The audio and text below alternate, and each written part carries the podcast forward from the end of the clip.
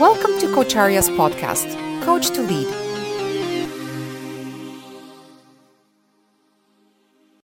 My name is Meenakshi Iyer, and uh, I'm with Coacharya, and I'm your webinar host. Uh, just wanted to welcome everyone. And today's uh, session is on coaching across cultures and global coaching. Michael Cullen here, who's uh, an associate trainer with Coacharia uh, and uh, an ICF PCC coach, an executive and team coach. Uh, he'll be leading us in the session, facilitating the session. Uh, so I'm going to pass it off to you, Michael. Thank you very much, uh, Meenakshi. Um, yes, I'm, I'm dialing in from Montreal, a very multicultural city, and uh, culture has always been a part of my upbringing. Uh, I had an Irish father, a Dutch mother, and I'm working in a francophone environment in North America, which is largely Anglophone. So many different influences and um, approaches. And so this is one of the things that really drew me to this particular um, session today is how does culture influence you as a coach, you as a leader, and just you? Um, and these are some of the things that we're going to be uh, looking and discussing with my guest who I'll introduce in just a moment. You know, so we will be examining questions like what is culture? What does it mean to be coaching across cultures? What is a framework that can help us orient ourselves to working with the people around us in a way that we can be more sensitive, appreciative, inclusive uh, in understanding their worldview and how culture influences that. And and of course, what are the potential applications and benefits of using this approach? So we will be uh, looking at uh, these aspects with uh, Philippe Rosinski, who uh, I'm proud to say is a world authority in executive coaching, team coaching, global leadership. He's the first European to have been designated a Master Certified Coach, MCC, by the International Coaching Federation, ICF. And since 1999, he's the principal of Rosinski and Company, a consultancy firm based in Belgium, who partners uh, with people across the globe, helping leaders, teams, and organizations unleash their human potential to achieve sustainable high performance. Uh, he is, as you probably know, the author of two seminal books, Coaching Across Cultures and Global Coaching. I have some copies here behind me and uh, which Harvard Business School chose uh, certainly as the groundbreaking book, Coaching Across Cultures. Uh, it featured it as a highly recommended book in the category of business leadership. Uh, Philippe's innovative approach to bringing the crucial intercultural dimension into the practice of coaching has won him worldwide acclaim and his book Global Coaching has been described as having moved the art and science of coaching to a new level. And boy, does that warm my heart because in the coaching cohorts that I've been leading, I've always been talking about the art and science. And uh, it's so wonderful to uh, meet you and have this time with you, Philippe. And uh, I look forward to hearing more about how all of this came about for you and what you can bring to today's discussion. Thank you. Thank you very much, Michael and Meenakshi as well uh, for uh, welcoming me today. And I want to thank all our participants for being with us. I look forward to this session together. The, the first thing I, I would like to say, um, building upon what Michael just said, is uh, traditional coaching has assumed a worldview, in my experience, that is uh, not universally applicable. And and it is um, if we look at just traditional coaching, it's insufficient to address the challenges that we face in our world today. I've been a member of, uh, of the International Coach Federation for a very long time. I have a great respect for the ICF. Until recently, the ICF had among the list uh, of competency direct communication as a key, as a core competence for a coach. Well, some coaches I know in the US uh, being direct is not enough. You need to be blunt when you coach. You, you need to make sure that people really get it, uh, that you confront them. It also happens that I'm, uh, I've been for over 10 years a professor in Japan. And I don't recommend always being direct because if you are always direct and only direct, what can happen is you can offend people and the coaching is going to stop very abruptly. So here's just a simple example to say that direct communication is one form of communication, but it's not necessarily a panacea. There is something called indirect communication, which is about maintaining harmony, making sure you don't offend anybody. And that is an alternative. The good news, as we will see, doesn't have to be one or the other. Ideally, we want to be clear in our communication as well as sensitive. But this is just a simple example to say that coaching, as we know it, has come primarily, I have to say, from the US, has had a number of assumptions embedded in it that are not necessarily applicable worldwide, and we need to be aware of this. So what I've tried to do is integrate culture, the cultural perspective, systematically into coaching, because somehow this had not been done before. And not only we, are we going to talk today about culture, that will be the main focus, but we'll talk also about other perspectives that I believe are important if we are to, um, to awake, aware, and arise, if we want to be awake, aware, and to arise to the challenges that we face today in the world, which are very complex in nature and require looking at them from different perspectives. So just uh, very briefly about uh, my journey. I started as an engineer, in fact. I, I studied in Belgium, then went to Stanford University, got my master's in engineering, and studied uh, there, and then worked. My first job was in the Silicon Valley as an engineer. Then I came back to Europe, worked as a manager. And something that struck me is that the human potential is often underutilized. And that was the beginning of a long developmental journey. And eventually, I started to work as a coach without knowing at the time that what I was doing was actually coaching, working with people, um, not just training people and letting them apply this in their own way, but helping them move forward to achieve their goals, their objectives, and learning along the way. Then um, a few years later, as I said, I'm, I noticed that the cultural perspective somehow had been overlooked in coaching, and that became an area of focus for me. And I spoke at a conference on this subject already over 20 years ago. That was in London. Then the book Coaching Across Cultures came out. And a few years later, the book Global Coaching. We'll talk about both books um, in this session. And um, there is a, a, a tool I will also talk about the Cultural Orientation Framework Assessment. This one came out in 2006 alongside with a certification program. And I've had the chance to do that in different parts of the world. Um, the new COF assessment came out just a, a, couple of years ago. And I would invite you all to try it out. In fact, at, at no cost, uh, it's available freely um, if you want to try it out. So just um, to, to state what the goals here are. For a lot of people, when they see the title Coaching Across Cultures, they may have the impression that, hey, this is for people who work internationally, you know, and this is really simply about helping people work more effectively across cultures. That is indeed the case, although we are going to see it's not only a question of uh, national differences. We'll talk about culture in a much broader sense. But beyond this first goal, there is a, a more fundamental goal, I would say, and that is, for me, um, that coaching uh, across cultures is a more creative and a more complete form of coaching. What I, the reason for this, what I mean by this, is that culture is not cast in stone. We all have our biases, we all have our assumptions. But the good news is we don't need to fall prey to these assumptions if these assumptions these biases don't work for us and don't work for people around us. So we have the possibility to go beyond our biases to learn from different cultures, different ways of working, different ways of communicating, different ways of managing time, different ways of organizing ourselves.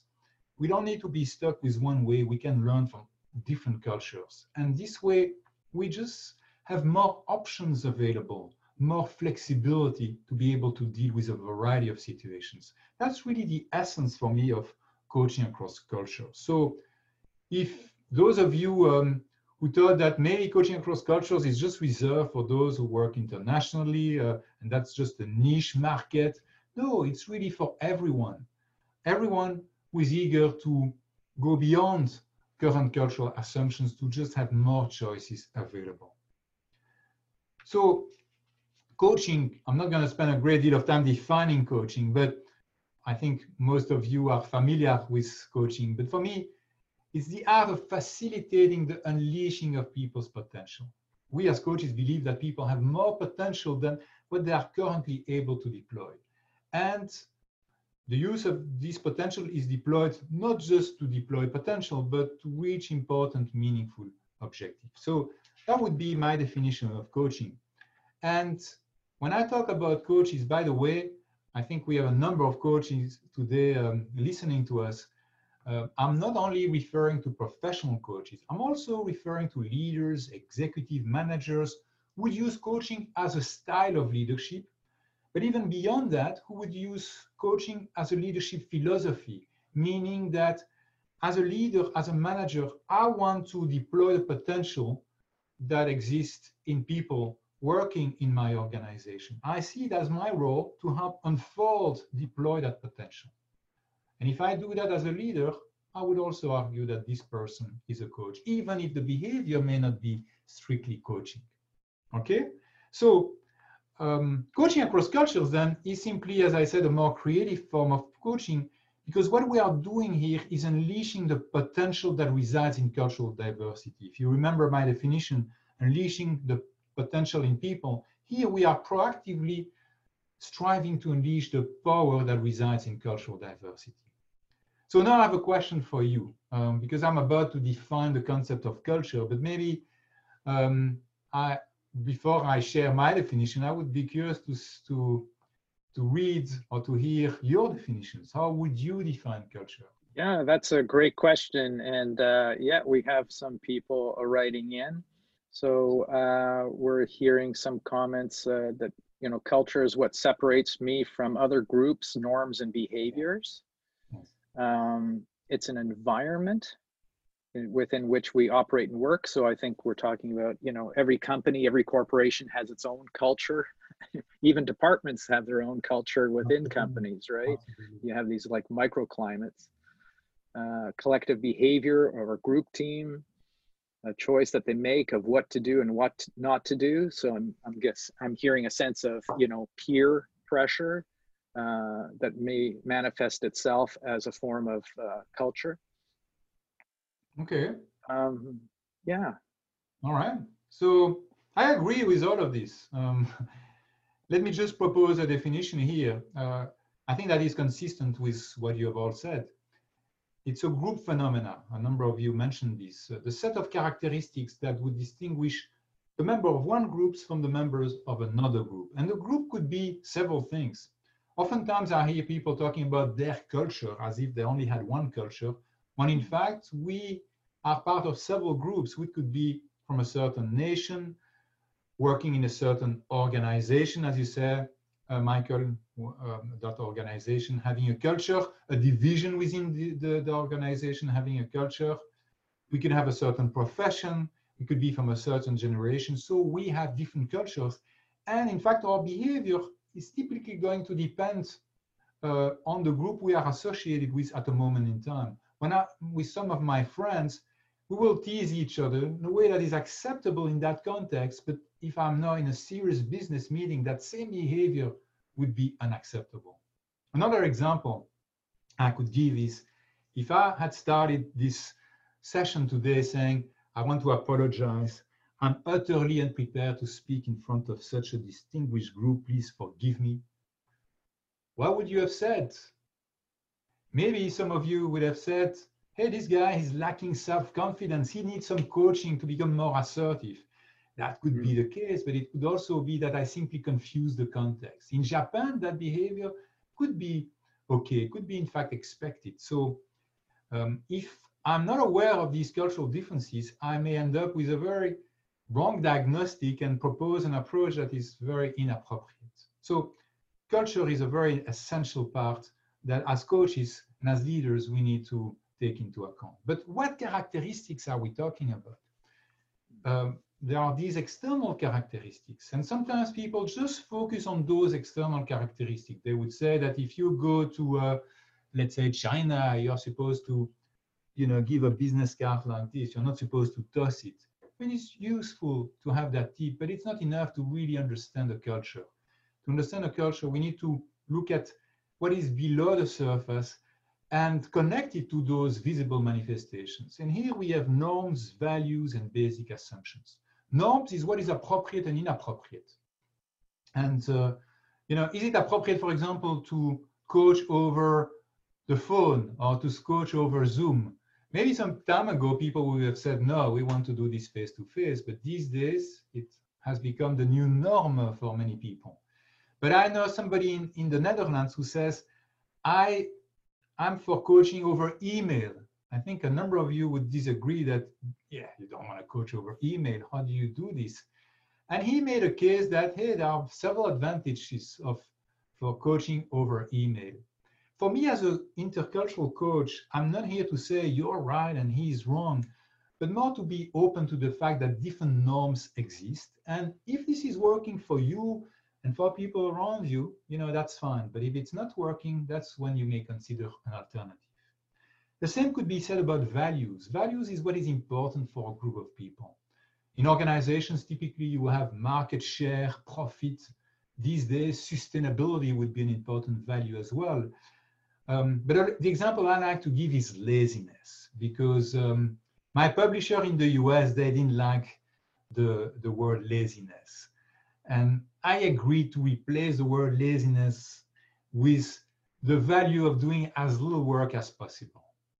And you could say that's a terrible thing, laziness. But more and more these days, you see people who have burnout, who are on the verge of burnout. And I would argue for somebody who's on the verge of burnout, laziness could be an interesting value to consider at that time. Because if you, if laziness is important for you, then you would slow down, take your time, and maybe um, avoid a burnout. So just this is just a simple example, again, to say that a value that may not be ours could nevertheless be interesting and have some merit. And as an intercultural coach, again, the goal is to be open to different set of values that can have all sorts of merits and that could be useful in different situations.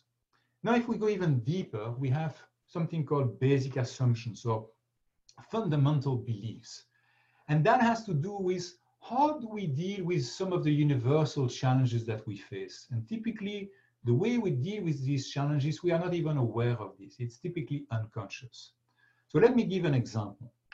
One, one dilemma that we face, or one of the challenges that we face is how, what is our relationship with the external environment? Are we in charge of our destiny? Well, in some culture, and I don't mean to stereotype, but in the US, there is this American dream, the notion that if you work hard, if you persevere, you can achieve anything. Um, Tony Robbins wrote a book that, whose title was Unlimited Power, suggesting that, hey, we have an amazing power. We could achieve anything. Yes, we can. And I think that's a great belief because it often works like a self-fulfilling prophecy. If I believe I can do it, I'm likely to put everything in place and, and then at the end, amazing success could indeed happen. However, there is a little problem in my experience. In my experience, we don't always have all the power. And uh, there is indeed something that could be called luck or fate, however you want to call it. And if we don't see that, what could happen is that we, um, we want to succeed so badly that we will do anything to succeed, including possibly cheating or going beyond our limitations not only our own limitations, but also the limitations of people around us and the planet as well, using those resources at a rate higher than what is necessary for the Earth to re regenerate itself. So this other perspective, we could call it inshallah, if God will. Now, if we take this literally, we are in trouble because we can all stop working because we are not going to make a difference anyway. So I'm not going to suggest that. I'm not going to suggest that it's only a matter of luck and fate. But what I do suggest here is that there may be some wisdom here. in this other perspective I've called humility. And that perspective may just be an invitation for us to better appreciate our limitations. And yes, if we succeed, maybe we are going to be less proud because we know that we cannot say it, we did it on our own. Probably other people have helped us, have made it possible for us to have this success. But if we fail, we are not going to be that miserable because we have done our very best and that's all we could do. The good news is that it doesn't have to be one or the other.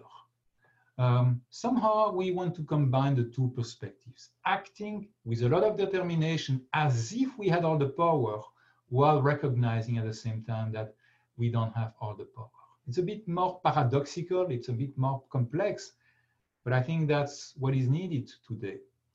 And if I can make a connection with the COVID crisis that we are experiencing today, control on the positive side would mean that we take responsibility. We do whatever we can to help um, avoid the propagation of the virus and to find solutions. That would be the positive side of control. The shadow side of control would take the form, for example, of denial. Somebody, you may remember this politician who said, I was an athlete, so, you know, there is no way I'm going to catch that disease. And if I do, it's not going to harm me. The science today, we don't know exactly who can get it, who cannot get it. The likelihood that we get it is low, but we don't know, we could still get it. So who are we to say that we are never going to succumb from COVID? So that's one risk. Another risk would be that we want to control everything and we take excessive measures. We want to remove all risk. We are going to shut the all the companies, all the schools, so this way there is no virus around. That will work probably to eliminate the virus, but we are also social animals and we also need the economy. So if we shut everything down, we are also going to get into some form of trouble. So in this case, humility would be accepting some level of risk. And uh, again, it's not black and white. One thing I want to say here also is at least those in the West, we are under the influence of Aristotle and the third excluded principle, which states that if we have two contradictory propositions, if one is true, the other must be false. And that has led us to think in terms of or. It's either control or humility. In the East, there is more of a and form of thinking. Yin Yang is not meant as two separate entities. They are both interwoven, interconnected. That's the form of thinking we need today, uh, thinking in terms of and versus or. So how can we have control and humility in this case? All right, so um, it has some implication for coaching, very practical implications. If I'm only in control, I may inadvertently push my coaches to go beyond their limitations. And I think I'm serving them, but in fact, I may harm them inadvertently. We see that often with sports coaches. So this has very practical implications as well. Let me give another example here. That's another um, challenge that we face. The fact that I'm sorry to say we are going to die. Uh, we are all going to die at some point. When we don't know, but we do know that we are going to die. So how do we deal with this situation? Well, in some cultures, we come to understand time and to see time as a scarce resource. There is never enough time to do all the things we need to do. And so what do we do as a result? We learn to be very productive, to do a lot of things in a short amount of time. And as a coach, if I'm also in this scarce time view, I will help my client be even more productive. And that's great. But the downside is that they may become so productive that they start living a life running from one place to another. And I was speaking with a client yesterday, said, I have meetings back to backs. Before I, I had five minutes to go from one meeting room to the other, but these days working virtually, I don't even have five minutes. A click and the meeting is over, another click and I'm in a different meeting. And so I spend my day just running from one place to another. So we can be uh, efficient doing things right, but are we doing the right thing To do this, we need a different perspective. Consider that time can also be viewed as plentiful. If I believe that time is plentiful, what's going to happen is I'm just going to slow down. I'm just going to take the time, relax. And the paradox is that when I slow down, when I view time in a plentiful fashion, that's how I, I can probably better appreciate the scarcity of time. Savor each moment. I can discern what is really important here. I can be effective, focus on the important things, being effective, doing the right things, as opposed to just doing things right. And again, it doesn't have to be one or the other, but this has practical applications. Let me give one example.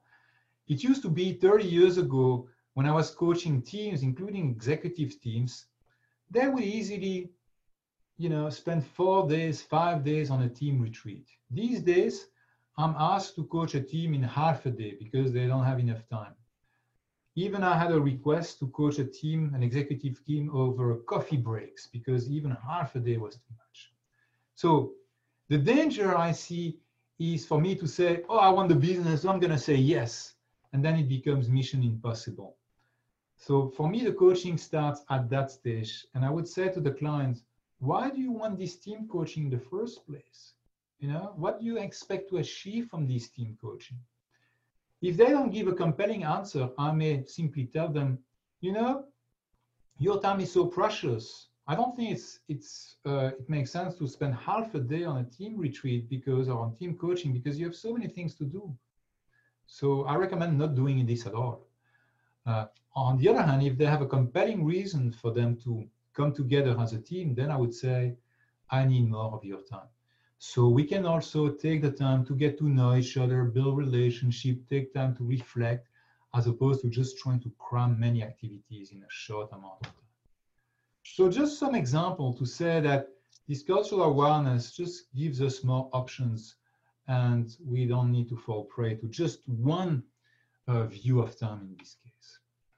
Another way of looking at culture, in fact, would be to say that it concerns everything that has to do with nurture, what we have learned along the way. Because when you think about it, what we have learned, typically we have learned from others in schools, with our families, in our um, with our friends, with different groups we've been associated with as opposed to nature, what we are born with.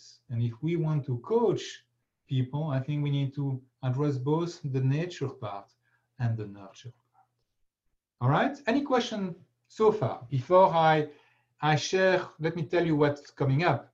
I want to share um, a vocabulary to navigate the cultural terrain because at a very practical level, I found that that is what is missing. A lot of people don't know how to address this concept of culture. There are so many things we can talk about, so many values, norms. Where do we start? We need a map, and that's what I'm I'm going to talk about in a moment. But maybe Michael, um, yeah, just to say, if yeah, there are any questions at this stage. Uh, I'll, I'll, check, but while we're doing that, um, you know, you kind of triggered a memory in me uh, when I went to uh, Saudi Arabia a number of years ago. And uh, the concept of time was very different there than it was here in North America. And um, for those of you who are kind of interested in how time can be a factor, uh, there was a, a film done uh, starring Tom Hanks called A Hologram for the King. And it, it, the whole movie basically centers around two very different perspectives of time and mm. uh, and and and how it can be in the moment versus uh, on the clock. Um, so certain things are more important than others. And the other thing I what came up for me earlier too when you were talking about culture was I remember working for a company and um, it kind of word got back to me that you know, I was the only one kind of walking down corridors or going to different departments, but it always looked like I wasn't really doing anything. So from that moment on, I always managed, I always made sure that I had a bunch of papers in my hand and my phone was out and I looked busy because that was part of the culture to give the sense of that I was actually doing something. Um, and, and to your point of uh, dichotomy, uh, nurture and nature, um, being an introvert, um, I needed quiet time to regenerate. Um, and that's this is where I would go internally to resource myself. But I remember working for one manager who was an extrovert who always needed to see people around. And he wanted he wanted everybody out of their office in a central area so that he could see lots of chit chat and energy going back and forth. And for me as an introvert, it, it, it was just like it almost sucked the breath out of my body. So you have Thank you. culture, but there's also, like you said, the nurture and the nature. And Yes. and when those when those combine, it becomes a very um, complex and nuanced uh, approach that one has to be sensitive to. Thank you, Michael. And indeed, what you said, extroversion, introversion, according to Carl Jung, we are born with those preferences. And so that would be more on the nature side. And, and uh, here we are looking at that as well as the nurture. So understanding the similarities we have as well as the differences in, in these two areas. So let me say a few words about the, this um, map, uh, which I, I call the cultural orientation framework. But before that, we are not going to be able to, to look at the entire map. So what we need, because there is so much we can talk about. So what we are going to focus on is some of the salient points in the map in the forms of cultural orientations, which I define in this way, the inclination to think, feel, or act in a way that is determined by culture, or at least influenced by culture. And I gave some examples already, direct versus indirect communication, scarce time versus plentiful time, control versus humility. Those are all examples of cultural orientations. And Edward Stewart and Milton Bennett's research show that you know, the core difficulty in cross-cultural interaction is simply a failure to recognize relevant differences. Oftentimes, what happens is we are uneasy uh, with somebody from a different culture, could be from different country, different generation, but we are not necessarily able to pinpoint what is specifically the difference here. If we are able to pinpoint the difference, we have already gone a long way because then it's just a matter of reconciling the differences that we have identified. So um, just the simple awareness, and um, that's part of the theme of the conference, awareness, that alone is uh, already very significant. Um, and, and so here, if we look at um, this model, cultural orientation framework, I've not reinvented the wheel. What I've done is built upon the work of many interculturalists, Talcott Parsons in the 50s, uh, Kluckhohn and Strodtbeck in the 60s, Edward Hall and others. All these references you'll find in the book Coaching Across Cultures. But I've looked at um, cultural orientations in seven categories, which I think you will agree with me are important for coaches as well as for managers and leaders to realize that there are different ways of communicating, different ways of organizing ourselves, of managing time. It's important to realize that there are these differences. And so here is the model. And by the way, um, Michael, maybe that would be a good time uh, to share those definitions. So I'm not going to go over all these dimensions, but um, you will see, I think, in the chat um, a PDF with all these definitions and more. You can find much more in the two books, of course, about those dimensions. You recognize some we have already talked about control versus humility, scarce versus plentiful, but there are many others that just um, can serve us to map out the cultural terrain. I'm not going to go through this right now, but I'm going to give some examples later on where I'm going to refer to some of these dimensions. All right. So, in fact, um, I mentioned the tool you have, you are all invited to try it out. There is a possibility if you go to cofassessment.com to take the complimentary COF assessment. So there is no cost involved. But let me tell you, you're not going to receive a, a report with um, telling you you are like this and you should do this and that. Um, that you are not going to receive. Um, what you will receive is, is results for me, which don't matter per se. What matters is the coaching conversation you can have with those results, the reflection you can have with these results. That's what really matters. All right. And uh, that we have already talked about. Uh, you gave an example earlier about that. But um, what what I want to, to mention and talk about now is the fact that if we look at coaching across cultures or intercultural coaching, there are several levels of applications.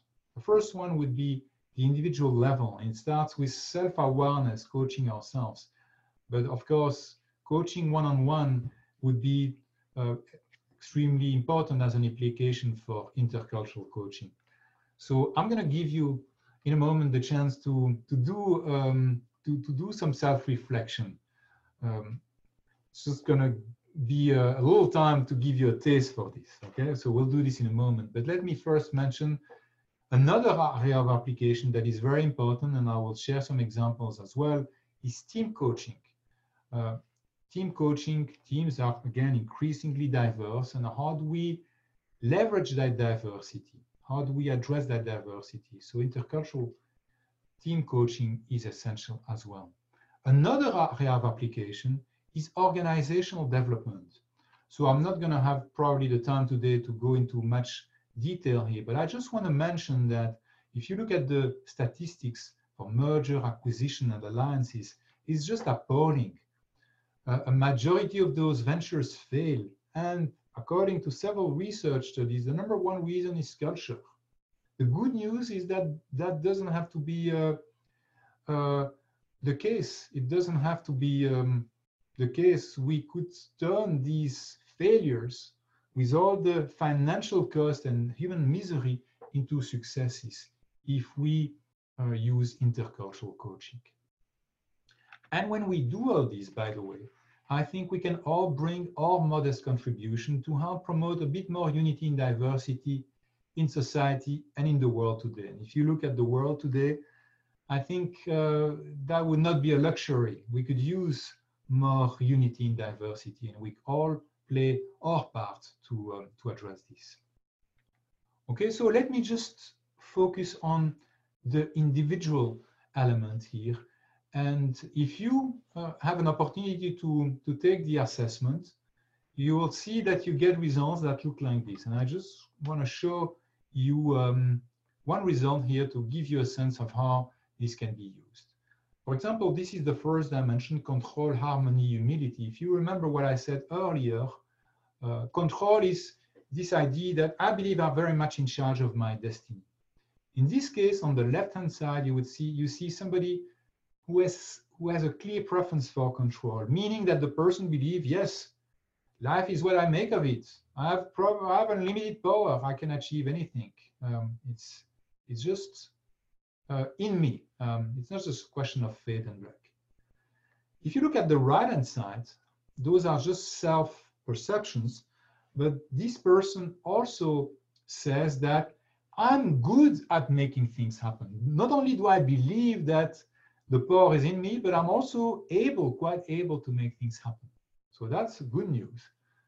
What is not so good news, if you look at the result here, is on humility. That, that's a person probably who is saying that I have a difficulty to let go. I have a difficulty to accept my own limitations.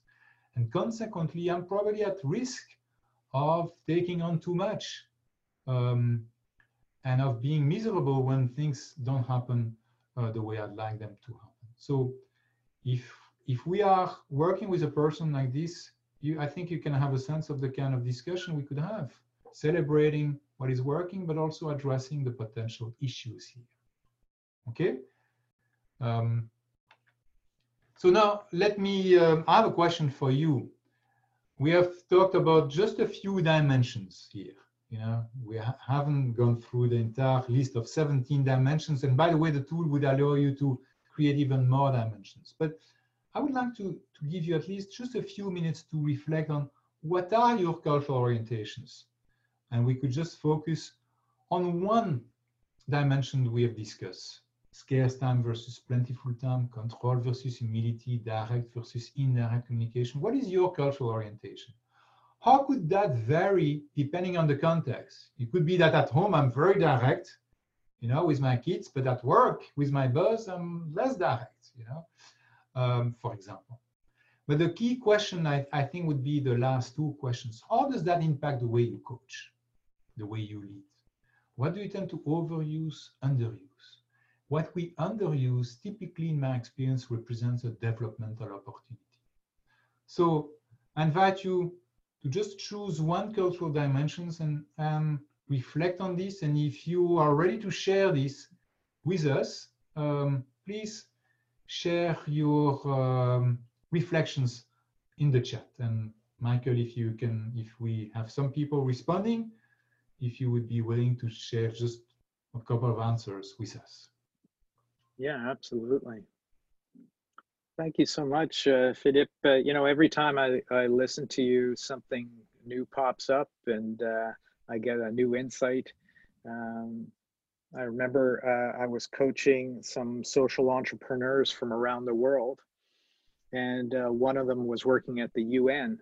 So you can imagine uh, the heightened sensitivity around uh, cultural uh, bias, mm-hmm. and um, and he was struggling with uh, teamwork.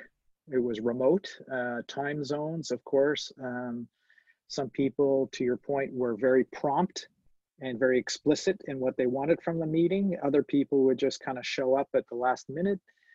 And um, any criticism of some people were taking very personally. Uh, I remember working with one person and he said, No, in my culture, we would never have a direct conversation if I had an issue with you. I would contact someone in your organization to approach you. Go through a go through a, a third party and i was like wow so oftentimes i find myself to your point as a coach you know um, we're we're often kind of oriented to okay let's get a result what action or behavior or what change or shift is going to happen in you dear client going forward and in fact it may be um, not so much in them but how they're integrating themselves into a foreign or diverse culture that they're struggling with. And so in that case, prompt action and direct action may not actually be the right result.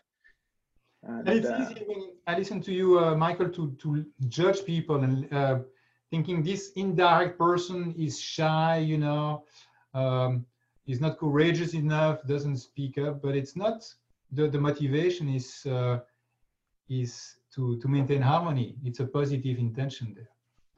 So do we have any replies? Um, well, any... one of the questions that came up with was, you know, how do we balance our own biases uh, if we focus on the nature aspect of our clients? Um, so this idea of nurture, nature, um, how do we know what's informing us in, in the sense that we can be aware of it and then basically know what to do with it? Okay. All right, so these are good coaches that we have. You know, I was asking a question and in return I get another question. So right. Uh, that's okay. That's okay. So and and sorry to interrupt. Uh, really quick, uh, there's someone here asking if that slide 19 can be displayed again. That had the dimensions, I guess, on that. All right, but you also hopefully have the the PDF with all these definitions. Um, yes. You, yes. So, so hopefully, but I can, yes, I can show, I can show you that slide. Sorry, I have to go through. Okay. So, but to answer the question, try to answer the question, I would say we don't need to know uh, necessarily if a, if a manifestation, behavior manifestation we see is due to culture, to nature or nurture. We don't need to know for sure, and, and sometimes we won't know for sure. We can simply form an hypothesis. If I consider that this is a cultural manifestation and I deal with it as a cultural manifestation, um, and somehow that leads me and my coachee to a, a resolution, a favorable resolution, that's good enough. You know, we don't need to know for sure that that behavior was just cultural. Um, it could have been also a natural behavior. We don't need to know for sure sometimes like uh, on purpose we would frame the issue as a cultural issue and that would allow people to save face and to say michael we get along well huh? but let's say we had a disagreement say i don't have an issue with you personally michael but it was just a cultural misunderstanding. If that does the trick you know that's good enough. I'm not here as a researcher trying to put things in categories. Um, those uh, nature and nurture, yes, for the sake of the explanation, I, I turned that into categories, but in practice, it's all interconnected. Yeah, and I'll just pick up on that. Um, I was working with a client, and at a given point, he turned to me and he says, Okay, you're Canadian. You're all about the and. You're about making it a kind of a win win. If, if you win, you want to do it so nobody else loses. Uh, I understand that's the way business is done there in can in Canada. That's the way I've understood it. You know that nobody wants to win at the expense of taking away business from anybody else. That you know we, we are very kind and considerate, polite. That's all the that words the, that the people use. we see on the slide here. Huh? More of a collaborative. Exactly, exactly. And then he said to me, he says, "You don't understand. In my culture, it's win, I win, and you die." And I was like, wow, that's what strong language, right? Okay, And and of course he was in an interpersonal conflict with someone else from another culture. He said, who has the same values. And I was like, okay, so where do we go from here? Absolutely. So here the vocabulary to here we could use is competitive collaborative to describe that. If you're Correct. okay, Michael. Um, so Yeah. What I propose is to say a few words about um, team coaching. Um, as I promised. Yeah, I- great point. Yeah, I would like great to point. and uh, let me invite you. I, I know that I have not given you a lot of time to reflect on this. So I would encourage you if to pair up maybe with somebody after this call and to coach each other around the questions I've just asked. Um, you know, these questions. So not only self-reflection, but to coach each other on, on these questions. Um, raising our awareness, I think, is a great place to start and the, the biases we have and the impact this has. But let's say a few words about uh, team coaching. First of all, I want to point out that I don't know how many of you coach teams, but even if the team is physically together and rather homogeneous, it's a challenge to, to help build a high performance team. But these days, we have two factors of complexity that are added to the inherent complexity of team coaching. And that's cultural diversity as well as geographic distance. And oftentimes the two come together. We need coaching across cultures to help address the diversity element, whether people are physically together or working remotely. And, um, you know, when we have more diversity, you think um, the performance will increase? Do you think the performance will decrease? Or do you think it will stay the same on average? If we could have a quick, um, I invite you to answer the questions very briefly on the chat. So is it the same on average? Or does it go up or does it go down? Will it go down? Um, do you think? On average. And, and I will give you the answer based on several meta studies. So we're getting uh, so yeah. So far, the majority is increase. increase. Well, I yes, I would hope that that would be the case, but there's a reality. it doesn't affect team performance because sometimes it goes up, but sometimes it can go down as well. And the reason for this, when you have more diversity, you have also more challenges, more misunderstanding, more conflict. Also, you need more time to make sure we understand each other. And when you spend more time to make sure everybody understands each other, that will tend to decrease the, um, the performance. And if I can share very briefly, there is another phenomena, a more subtle phenomena, which is um, called the confirmation bias. Even if you have different views, that doesn't mean people are going to come together. There was an experiment done at Stanford University with 48 students. 24 students were for the death penalty, 24 students against the death penalty, and they were presented with two fake studies, purported studies. One study advocated the death penalty, and the other study um, advocated against the death penalty. You could think that if I'm a student, you know, with a certain opinion, no, I can see both perspectives. My opinion will tend to shift to the middle you know, and people will come together. But in fact, the opposite happens. What happens is if I believe, if I'm for the death penalty, I'm going to pay attention to the study advocating for the death penalty. The other study I'm going to dismiss. I'm not going to pay attention to it. So I'm even more reinforced in my initial belief. And the same is true if I'm against the death penalty. So you see also on Facebook these days or other social media, people tend to spend more time looking at things that reinforce their own beliefs as opposed to reading things that would be contrary to their beliefs. And as a result, we end up being more polarized. When we come together, sometimes we don't come together for the right reasons. It could be simply a pressure to conform. Uh, we censor ourselves. We don't dare to share a different view.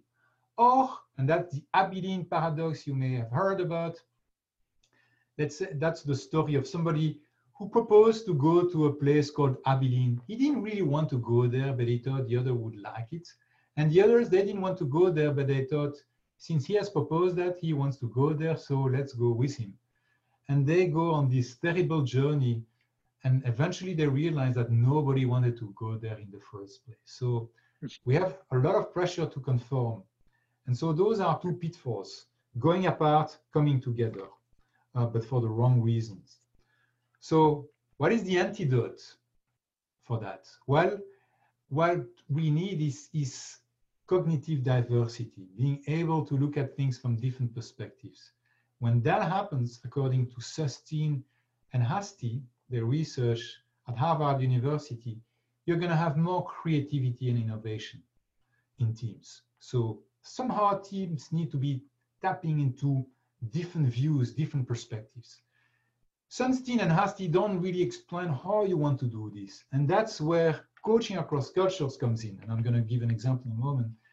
It comes in um, because the very goal of coaching across cultures is to help to deploy the potential in that diversity, as I've said before. So let me just share one example here to illustrate how this works in practice. This is a team I've worked with, an executive team, 11 members in that team, and this is the histogram with their results. So they all completed the assessment, and here are their results. So this team, I think you can see on the top is their orientations, and on the bottom, their self-perceived abilities. This team believed very much in equality. Hmm. What the way it happened, in the way it worked in this team is everybody had a say, and that was great. Everybody felt empowered, but sometimes there were endless discussions. And so some people complained to me when I did interviews, when I do a, team coaching, I would spend time with each member before the team coaching to understand their situation, understand what's going on. And then I would meet with the team leader to debrief that and to discuss what we are going to do together. And in that, those interviews, people had told me, this leader is the best leader I've ever had. He gives me total freedom. He's the opposite of a micromanager. He's a laissez-faire leader. So for the senior people in teams, that was great. You know, they had freedom. They didn't have anybody, this leader, looking after them. But for the more junior members of this executive team, they complained that they would have liked a bit more direction from the guy. And in case of a conflict, they would have liked him to just come in and say, hey, this is what we need to do, as opposed to letting this drag on and on. So I shared this with the team leader. He recognized that, hey, indeed, that was his style. The good news is we don't need to fall prey to those preferences. So he recognized that at times he would need to be more directive. And then now fast forward to the team retreat, we were there with the team. At some point, there was a discussion between team members. You know, some believe we should do this, the others believe they should do that. And my role as a facilitator is to try to find a way to, uh, um, a synthesis of those different viewpoints. But I realized I was not going to be able to do that. It was either going to be this way or this other way. And so at some point I turned to the team leader and I asked him, what is your decision? Fortunately, because we had discussed this, he said, that's my decision. People were shocked because they were not used to him saying that's the way it's going to be. But because they were aware of this um, cultural situation, they accepted his authority. You see here in the graph, hopefully that makes sense. The red is the red on hierarchy means they are not so good with hierarchy, not so at ease with hierarchy, but nevertheless, they went all outside their comfort zone and they accepted his decision. So that's just at a very practical level how a team can grow, um, you know, and and in this case, the team was rather homogeneous, as you can see, but nevertheless, they were able to, to remove, uh, to, to, to develop the underused part, hierarchy in this case. So let me give another example. In this case, you see direct, indirect. The team was more diverse. Some people more direct, some people more indirect. There was one gentleman from the Denmark, quite direct, and some people took offense, like what Michael was saying earlier. You know, some people took offense. And conversely, there was this woman who was who preferred indirect communication, and every lunch she was suffering because there was his her colleague eating a, a sandwich. She thought it was a smelly sandwich, but she didn't want to offend him, so she wouldn't say anything. But she would suffer every lunch, having the guy next to him eating that sandwich. What she, from this, she gave herself the permission to just spoke, speak to him and say, you know, would you mind eating this sandwich elsewhere? And uh, she said that very in a sensitive, kind fashion. And he said, of course, I didn't realize that was a problem. So basically, they started to learn from each other, not being, not taking offense when somebody would speak more directly, and giving themselves the permission to be a bit more direct in their communication. And so that's how they learn from each other and were able to make the most of both forms of communication. So, you know, one thing is to say we need to learn from our differences, but I found that using a tool like this gives me an opportunity to, to, you know, to confront the team in a constructive way and help them see precisely what they need to do to either leverage their differences or to start using something that they may have underused. Mm. And maybe one more thing I would say here is when we think of diversity, oftentimes we think either of external diversity, having people from the minorities, women and men, and so on. So that external diversity, oftentimes that's the sole focus. Internal diversity would be, you know, to be ready to look at reality from different perspectives. So um, that's what Cass Sunstein is talking about. But I'd like to introduce an, another concept, which is explicit versus implicit diversity. I would argue that all teams are diverse, but sometimes they look homogeneous because they have not um, deployed the other the this diversity in them. The, the team, if you remember the example I gave, this team was very equalitarian, but the potential for hierarchy was in them it was just a matter of deploying this implicit um, diversity that was in them. All right, so so that's why I think all team coaching should really become intercultural team coaching. All right, does that make sense? Any question? Yeah, it, uh, I'll, I'll just check. But as you're saying that, uh, I remember working with a, a group of team leaders uh, who each had 12 direct reports under them. And I said, just let me ask you a question. Do you have your favorites? Oh, yeah. And how do you think the others are feeling about that? Oh, and uh, what do you think you're missing by having them not participate as much as you're participating with your favorites? And I said, oh, that's a good point. And so they made it uh, an issue of spending equal time with every team member. And wow, did they get really important feedback that had been kind of culturally ingrained at this time eh, in the company that it's better to be quiet than to risk putting your neck on the line by contributing or collaborating, which may be perceived as a criticism. Yes. So, so that was one part of it. And the, the other part then was with the team coaching, they all became very much aware and appreciative of their teams. But then it came to that crucial moment where they said, the team leaders turned to me and said, hmm, but is upper management going to change? and are other departments going to change? And how will they react to our change? Because we're introducing a new culture within the culture. So several important points that you are making. I think one, one point I think here is about making sure we listen to the minorities, to those with a minority viewpoint. So it's both a question for those people to, to dare speaking up, but also for those in charge to create a climate where it's okay, uh, where those people are in fact welcomed and, and can bring this other view. So we avoid the groupthink we, we talked about. Concerning the second point, I think it's both a question of, for me, um, there is a danger for people in saying, well, the upper management should do this and this and that. I tend to ask the team, what can you do at your level to make a difference, you know?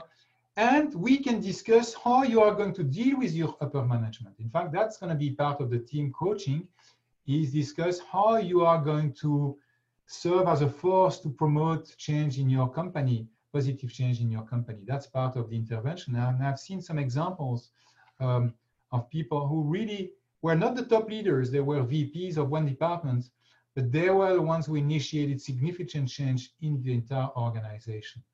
Um, and I, you know, if you want to know yeah. more, there is a name that comes to mind, Peter Leyland. He was a VP at Wiener Baxter Healthcare uh, at the time, and he was a great example of this. Um, I, I, share his story in one of my books.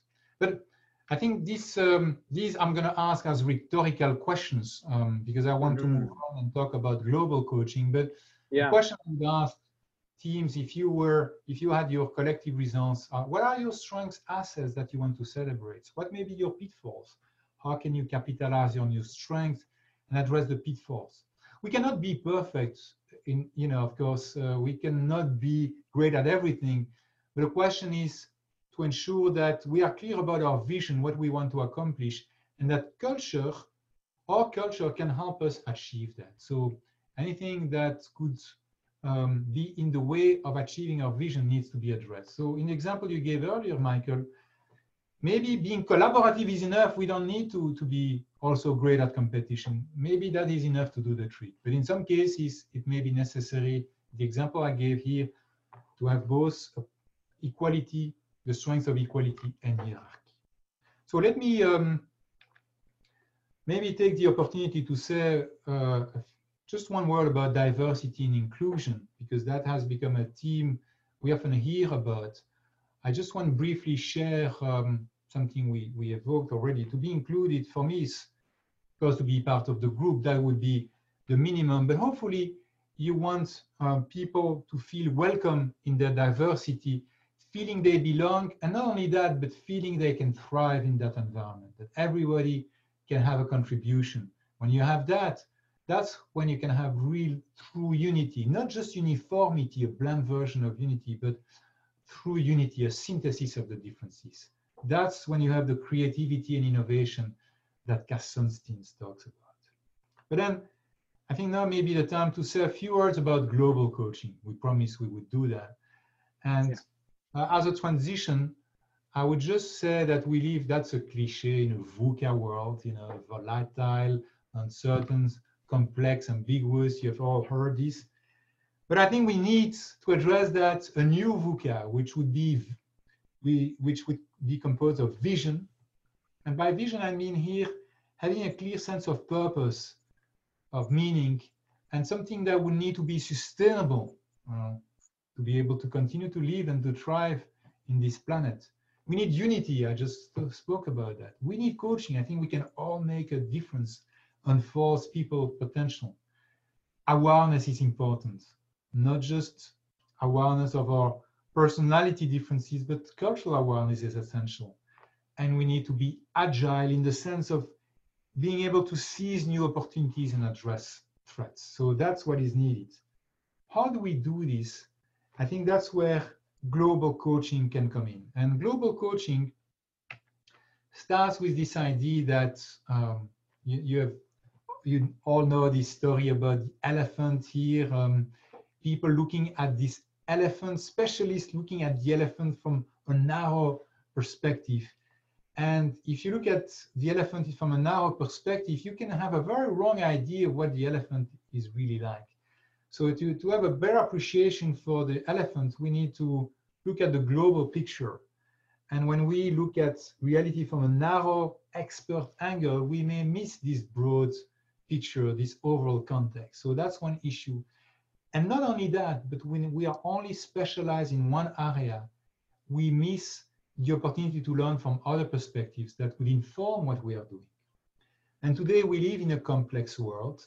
Complex, um, complexity comes from Latin, what is woven together. The, this idea that uh, complexity is a fabric of inseparably associated heterogeneous constituents. It's all connected. I discuss this in more depth, by the way, in my book, Global Coaching. Uh, make some connections with quantum mechanics, with the Carl Jung's uh, collective and conscious, and so on.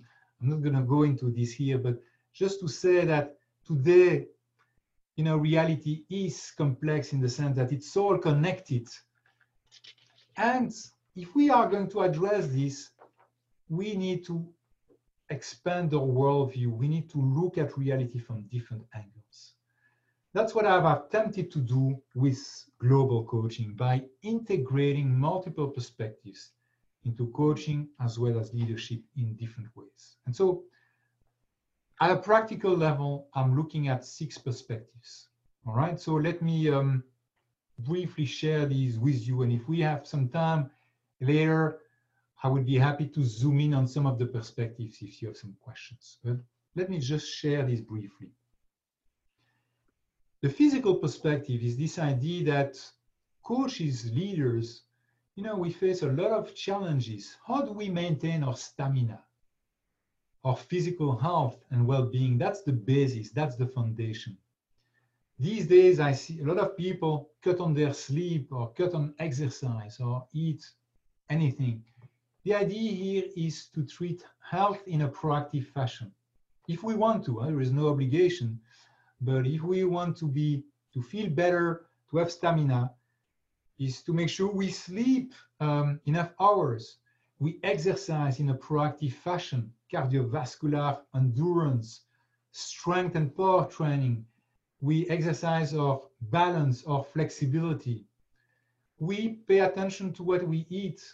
Um, a plant-based diet, low calories, uh, for example, high in uh, unrefined carbohydrates. There are a number of uh, things we can do so we can stay healthy for a long period of time. There is no guarantee.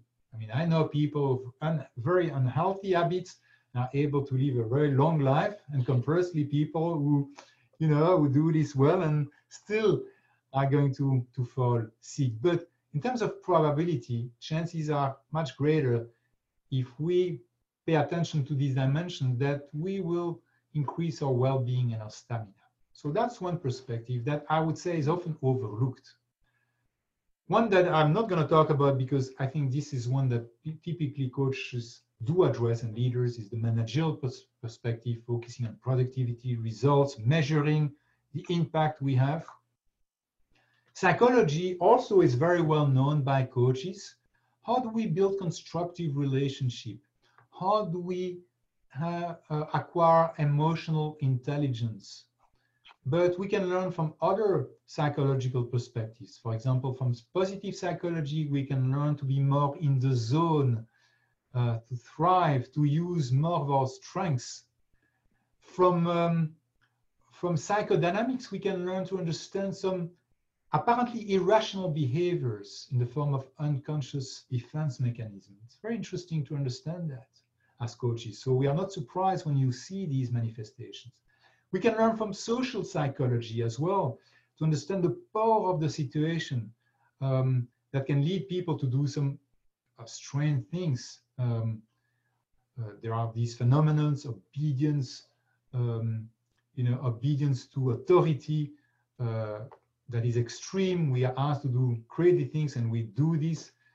Um, we also have the bystander effects there are a number of effects that are interesting to understand. I'm not going to go into the details of this here.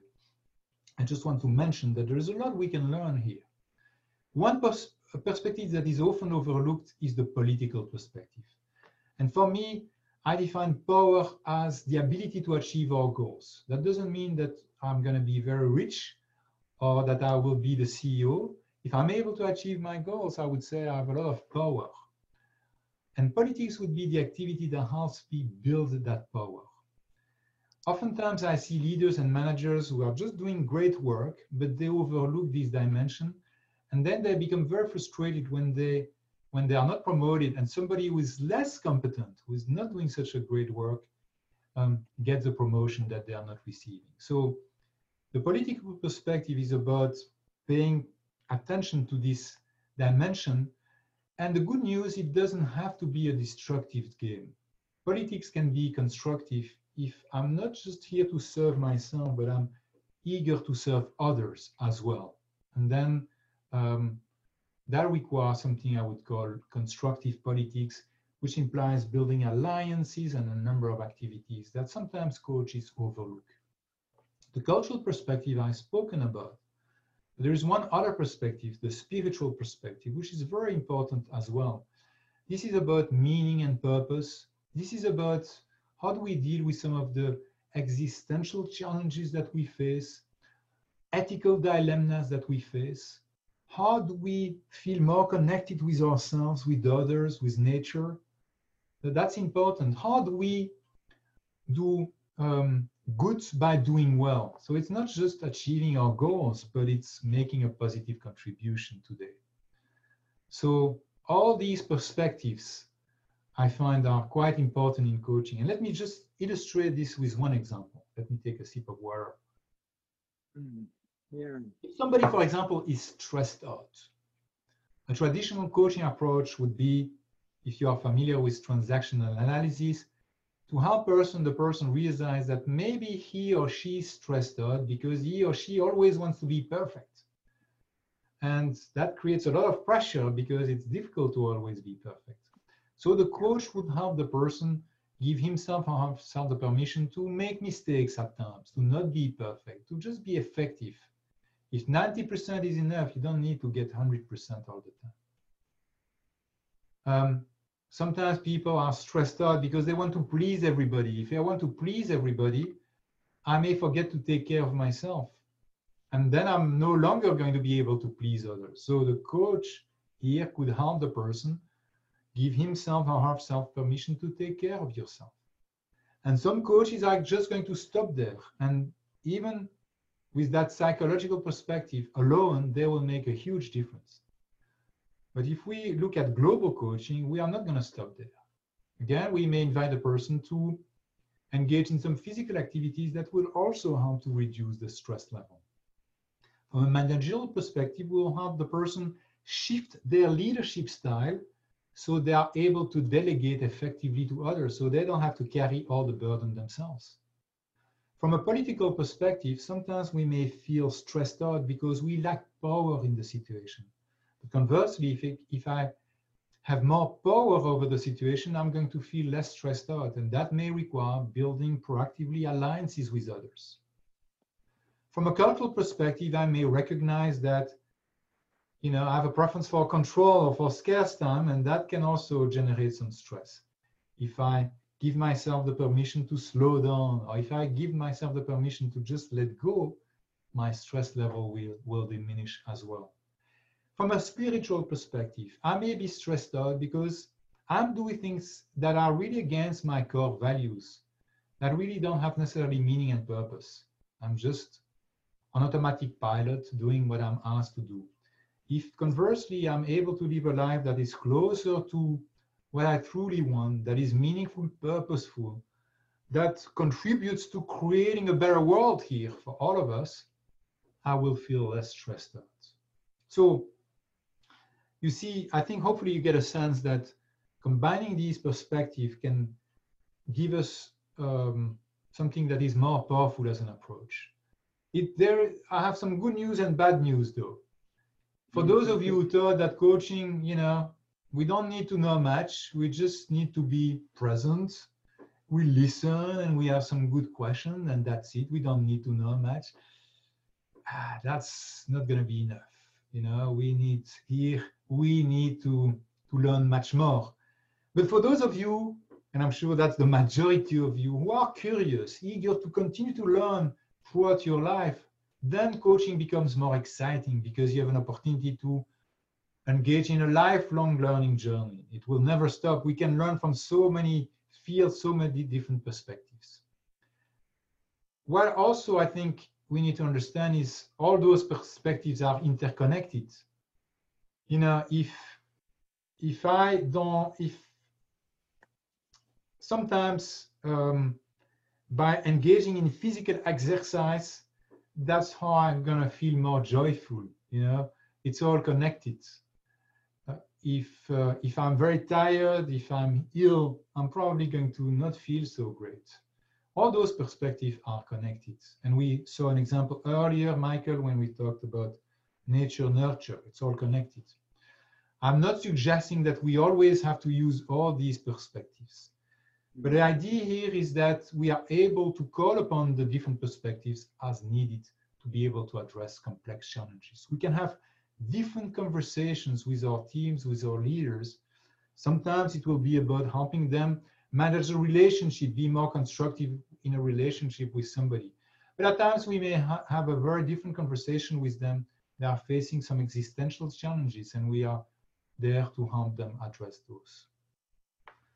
All right. So I want to say, for those of you who are familiar with adult developmental models, there are different mm -hmm. models out there, Erik Erikson, Robert Kegan, um, different models. But one of the characteristics of the higher stages of adult development is this capacity to look at reality from different perspectives, to understand the paradoxical, complex nature of reality, to serve multiple stakeholders. When I'm coaching my client, I'm not just there to serve these executives, but also all the stakeholders that this leader is meant to serve. So we need to, to be ready to, um, to look at reality from multiple stakeholders' viewpoints and from multiple perspectives.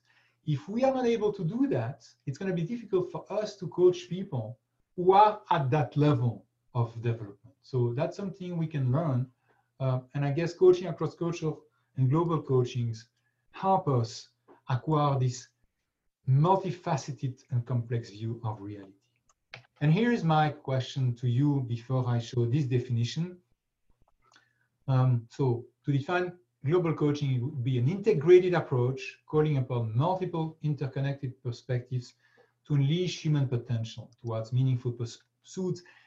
And it's both to help people achieve success, but also define success. What does it mean to be successful? Is it just making more money, uh, becoming the CEO? Is that all? Uh, is it is it also about making a positive difference in the world? So whatever that means, and we we want to reflect. Sometimes the the goal could be that we appreciate what we have already. It's not that we want something else, but we are better able to appreciate what we have already. So here's my questions to you. Um, I've briefly shared these six perspectives with you, but hopefully you are already able to have some insights in terms of what are the perspectives that you are currently considering in your coaching in your life? And perhaps more importantly, what are you not considering today that could represent a an avenue for growth for you and for your coachee? So this is my questions to you and um, I invite you to answer in the the chat box.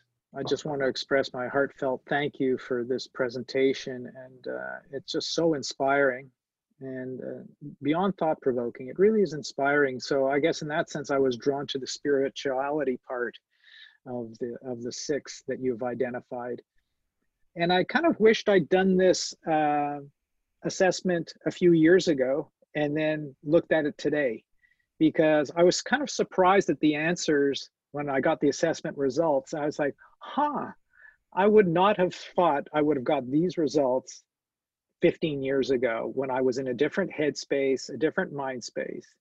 And, yes. you know, you're talking about global co coaching, you're talking about coaching across cultures. And it all came into sharp focus, of course, because of COVID, that we are so now interconnected in more ways than we ever really considered. Um, you know, it was usually, well, we can always find a McDonald's somewhere in the world. Uh, and maybe that's something that we have in common or flying around the world. But this idea now that we all have an opportunity to better understand and appreciate the way we can impact the world, both individually, collectively, culturally, and to be so open about that, to see that these are unbelievably wonderful options, opportunities, and resources that we can avail. And certainly, to your point, as I'm looking at that question, one of the things I will definitely start being more conscious of and considerate of are people's cultural and or the cultural context that they're bringing a coaching topic to uh, the the discussion. Um, so one of the one of the one of the responses was living an ikigai life. So if you're familiar with ikigai, it's the sense having a sense of purpose match with your talents, interests, and strengths. Absolutely. Um, Absolutely. Focusing on inclusion and, and spiritualities uh, in with leaders may be a bit of a stretch in the corporate world. So one of the writers, Don here, is wondering how to kind of how do you how do you kind of introduce that or do you fold that into a coaching dynamic? Um, you know, what what is your sense there, Philippe? Do you want me to uh, try to answer that question, or, or do we we can say? I, I would be happy to say a few words about how do I use yeah. the spiritual perspective into practice. Um, yeah. All right. Just, yeah. Um, mm. So here's the definition: the increased awareness, connection with self, others, nature, with the divine. Don't need to be religious. The the no. divine immanent that is in us, outside of us, finding meaning, purpose, appreciating life. One, we can learn from different philosophical traditions and religious traditions, spiritual traditions. One example would be the Kabbalah, um, Jewish and mm. Christian mysticism, and this idea that uh, I, I, call it the sunflower strategy, um, turning towards the light. And you could say that's an esoteric concept, but what it means is simply appreciating things that we take for granted, the miracles of the day, um, being more conscious of all the things that we take for granted and um, that sometimes we need to be sick or, or, miserable to start to, to appreciate what we had. So if we can be more intentional and appreciating the good things you know, maybe today we have not achieved all our goals, but we have had an exchange, we have smiled, we have uh, uh, had this opportunity to talk with each other. How much do we appreciate that? But let me give a, a concrete example um, here. I had one leader who came to my office and he's a, he was stressed out. He was in the financial sector dealing with all sort of issues. And I did something unusual um, with him we had a trustful relationship. I live in the south of Brussels and there is a forest not far away. So I, I, I proposed that we would go to a forest. And we went to the forest, uh, went for a walk with him. And in the forest, he was still speaking about all these problems and so on. So I just asked him to, to just uh, I stopped him and I said, have you noticed the forest here? He hadn't noticed. He was so caught up in his stuff. So I asked him to observe the forest, and he said, "Oh, that's very nice. It's beautiful." So to take that in, and I did something unusual. I've seen that in the States, but not in Belgium. It's not culturally appropriate to do that, but I did it um, to hug a tree and to feel the connection between himself and the tree. So this is a C, a big CFO in a company, hugging the tree in the forest, feel the connection. I did an exercise. But what happened after that, he was much more serene.